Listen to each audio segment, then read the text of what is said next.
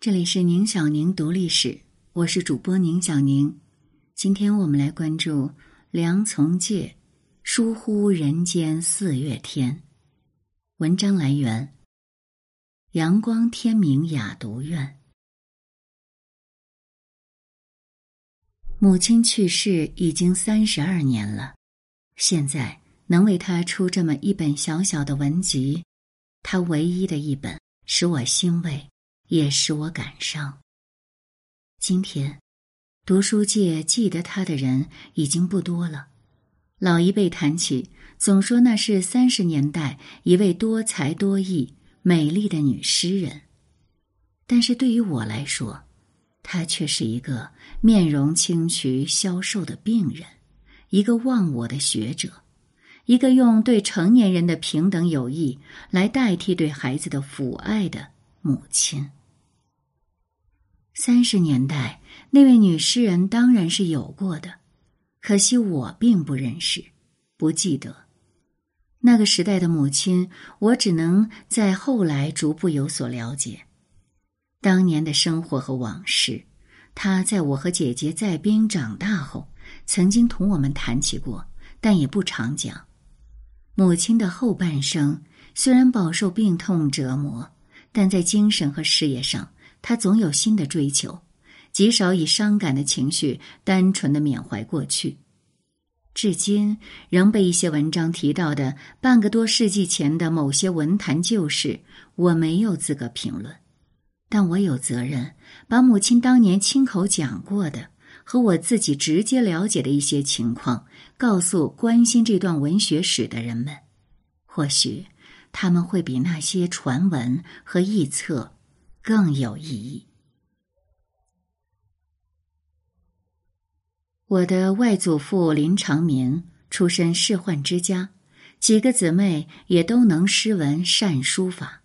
外祖父曾留学日本，英文也很好，在当时也是一位新派人物。但是他同外祖母的婚姻却是家庭包办的一个不幸的结合。外祖母虽然容貌端正。却是一位没有受过教育的不识字的旧式妇女，因为出自有钱的商人家庭，所以不善女工和持家，因而既得不到丈夫，也得不到婆婆的欢心。婚后八年才生下第一个孩子，一个美丽聪颖的女儿。这个女儿虽然立即受到全家的真爱，但外祖母的处境却并未因此改善。外祖父不久又娶了一房夫人，外祖母从此更受冷遇，实际上过着与丈夫分居的孤单的生活。母亲从小生活在这样的家庭矛盾之中，常常使她感到困惑和悲伤。童年的境遇对母亲后来的性格是有影响的，他爱父亲，却恨他对自己母亲的无情。他爱自己的母亲，却又恨他不争气。他以长子真挚的感情爱着几个异母的弟妹，然而那个半封建家庭中扭曲了的人际关系，却在精神上深深的伤害过他。可能是由于这一切，他后来的一生中很少表现出三从四德式的温顺，却不断的追求人格上的独立和自由。少女时期，母亲曾和九位表姊妹一道在上海和北京的教会女子学校中读过书，并跟着那里的外国教员学会了一口相当流利的英语。一九二零年，当外祖父在北洋官场中受到排挤而被迫出国考察时，决定携带十六岁的母亲同行。关于这次欧洲之旅，我所知甚少，只知道。他们住在伦敦，同时曾到一些大陆国家游历。母亲还考入了一所伦敦女子学校暂读。在去英国之前，母亲就已经认识了当时刚刚进入清华学堂的父亲。从英国回来，他们的来往更多了。在我的祖父梁启超和外祖父看来，这门亲事是颇为相当的。但是两个年轻人此时已经受到过相当多的西方民主思想的熏陶，不是顺从于父辈的意愿，而却是凭彼此的感情而建立起亲密的友谊的。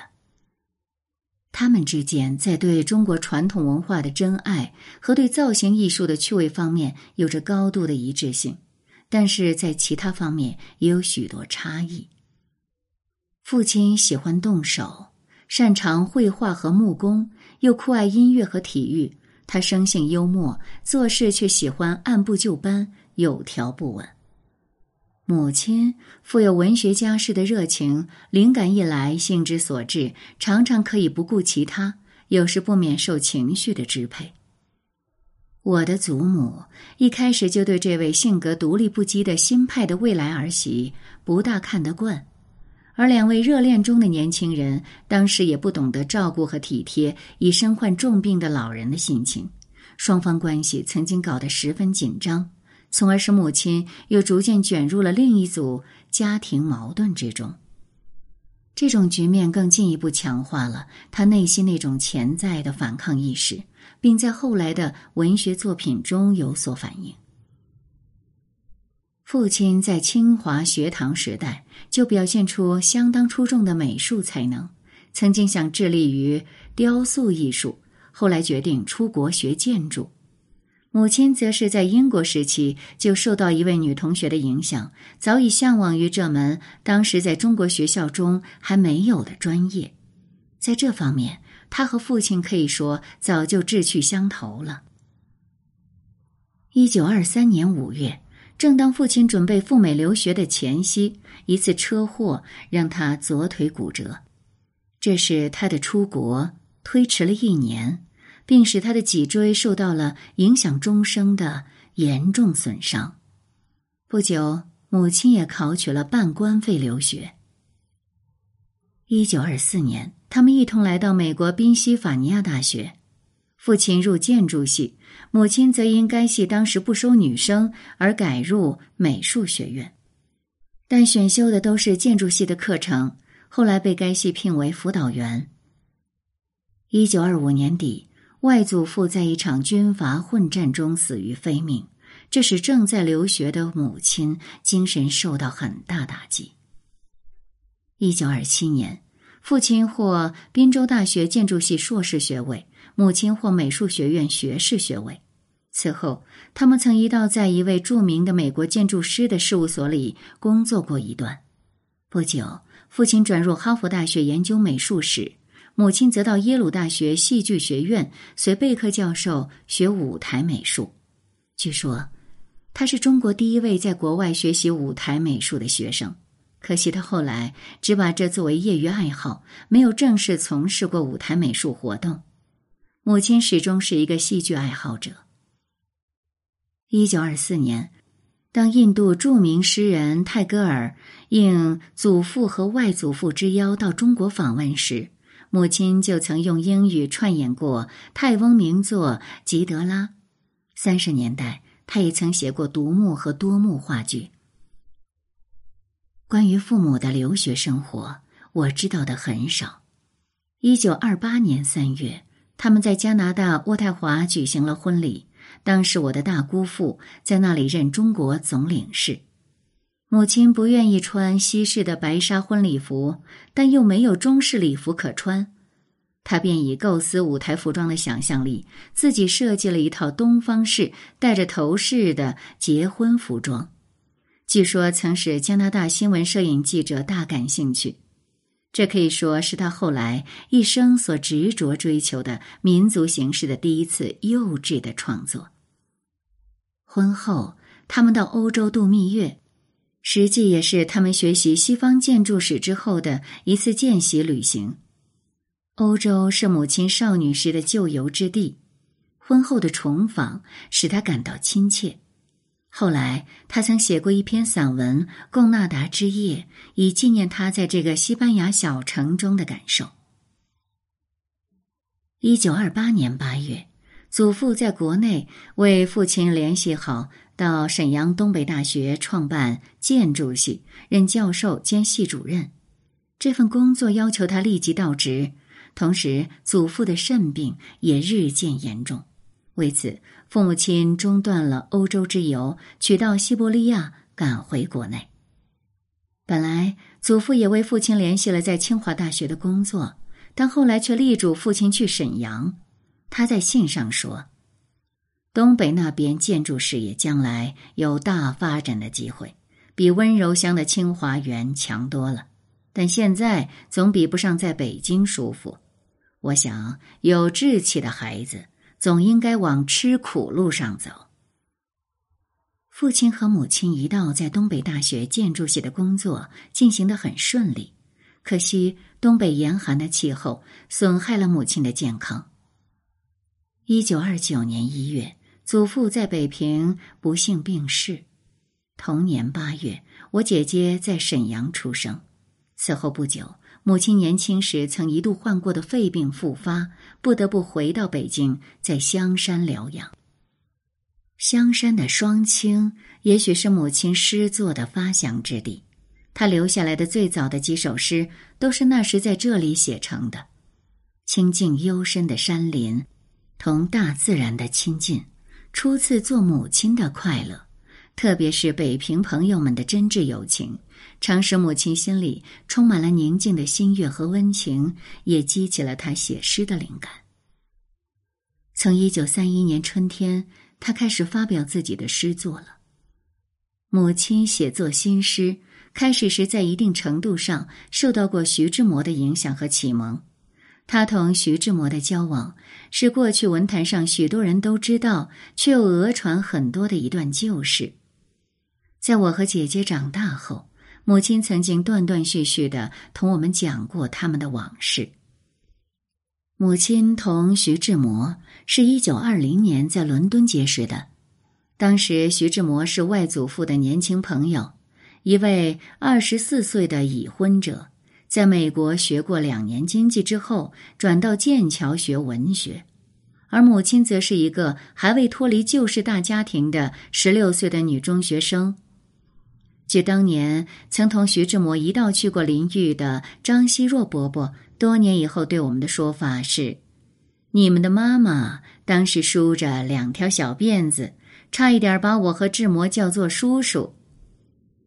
因此，当徐志摩以西方式诗人的热情突然对母亲表示倾心的时候，母亲无论在精神上、思想上，还是生活体验上，都处在与他完全不能对等的地位上，因此也就不可能产生相应的感情。母亲后来说过，那时像她这么一个在旧伦理教育熏陶下长大的姑娘，竟会像有人传说的那样去同一个比自己大八九岁的已婚男子谈恋爱，简直是不可思议的事。母亲当然知道徐志摩在追求自己，而且也很喜欢和敬佩这位诗人，尊重他所表露的爱情。但是，正像他自己后来分析的。徐志摩当时爱的并不是真正的我，而是他用诗人的浪漫情绪想象出来的林徽因。可我其实并不是他心目中所想的那样一个人。不久，母亲回国，他们便分手了。等到一九二二年，徐志摩回到国内时，母亲同父亲的关系已经十分亲密。后来又双双出国留学，和徐志摩更没有了直接联系。父母留学期间，徐志摩的离婚和再娶成了当时国内文化圈子里几乎人人皆知的事。可惜他的再婚生活后来带给他的痛苦竟多于欢乐。一九二九年，母亲在北平与他重新相聚时，他正处在那样的心境中。而母亲却满怀美好的憧憬，正迈向新的生活。这时的母亲当然早已不是伦敦时代那个梳小辫子的女孩了，她在各方面都已成熟。徐志摩此时对母亲的感情，显然也越过了浪漫的幻想，变得沉着而深化了。徐志摩是一个真挚奔放的人，他所有的老朋友都爱他，母亲当然更珍重他的感情。尽管母亲后来也说过，徐志摩的情趣中有时也露出某种俗气，他并不欣赏。但是这并没有妨碍他们彼此成为知音，而且徐志摩也一直是我父亲的挚友。母亲曾经告诉过我们，徐志摩那首著名的小诗《偶然》是写给他的，而另一首《你去》，徐志摩也在信中说明是为他而写的，那是他遇难前不久的事。从这前后两首有代表性的诗中，可以体会出他们感情的脉络。比之一般外面的传说，却要崇高许多了。一九三一年以后，母亲除诗以外，又陆续发表了一些小说、散文和剧本，很快就受到北方文坛的注意，并成为某些文学活动中的活跃分子。从他早期作品的风格和文笔中，可以看到徐志摩的某种影响，直到他晚年，这种影响也还依稀有着痕迹。但母亲从不屑于模仿，她自己的特色越来越明显。母亲文学活动的另一个特点是热心于扶植比她更年轻的新人。她参加了几个文学刊物或副刊的编辑工作，总是尽量为青年人发表作品提供机会。他还热衷于同他们交谈，鼓励他们创作。他为之铺过路的青年中，有些人后来成了著名作家。关于这些，认识他的文学前辈们大概还能记得。母亲开始写作时，已是新月派活动的晚期了。除了徐志摩外，他同新月派其他人士的交往并不深。他初期的作品发表在新月上的也不很多。虽然他在风格上同新月派有不少相同的地方，但他却从不认为自己就是新月派，也不喜欢人家称他为新月派诗人。徐志摩遇难后，他与其他人的来往更少，不久，这个文学派别也就兴散了。这里还要顺带提到所谓徐志摩遗存的日记问题。徐志摩生前是否曾将日记交母亲保存呢？我从未听母亲讲起过，但我确知，抗战期间，当我们全家颠沛于西南诸省时，父母仅有的几件行李中是没有这份文献的。抗战之后，我家原存放于北平、天津的文物、书信等，已大部分在沦陷期间丢失，少量残存中也没有此件。新中国成立初期，母亲曾自己处理过一些旧信旧稿，其中也肯定不含此件。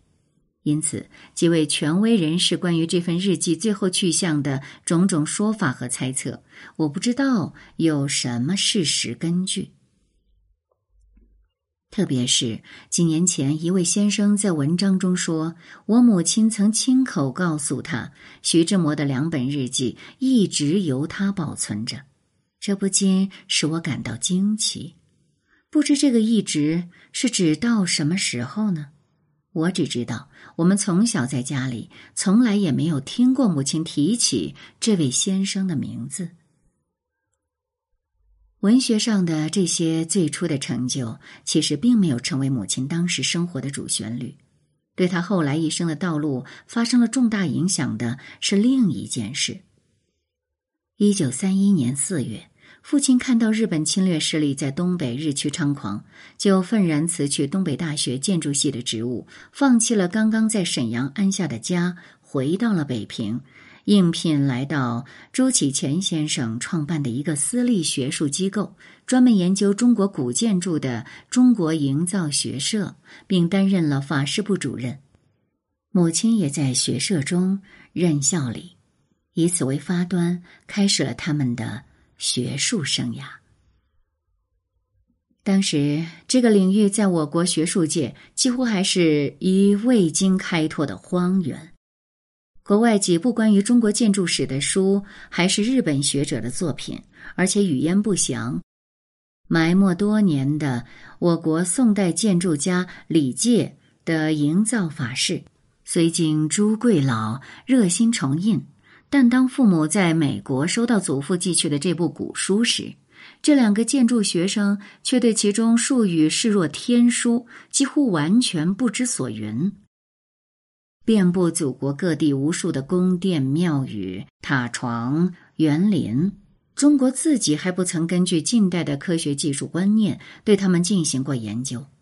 他们结构上的奥秘、造型和布局上的美学原则，在世界学术界面前还是一个未解之谜。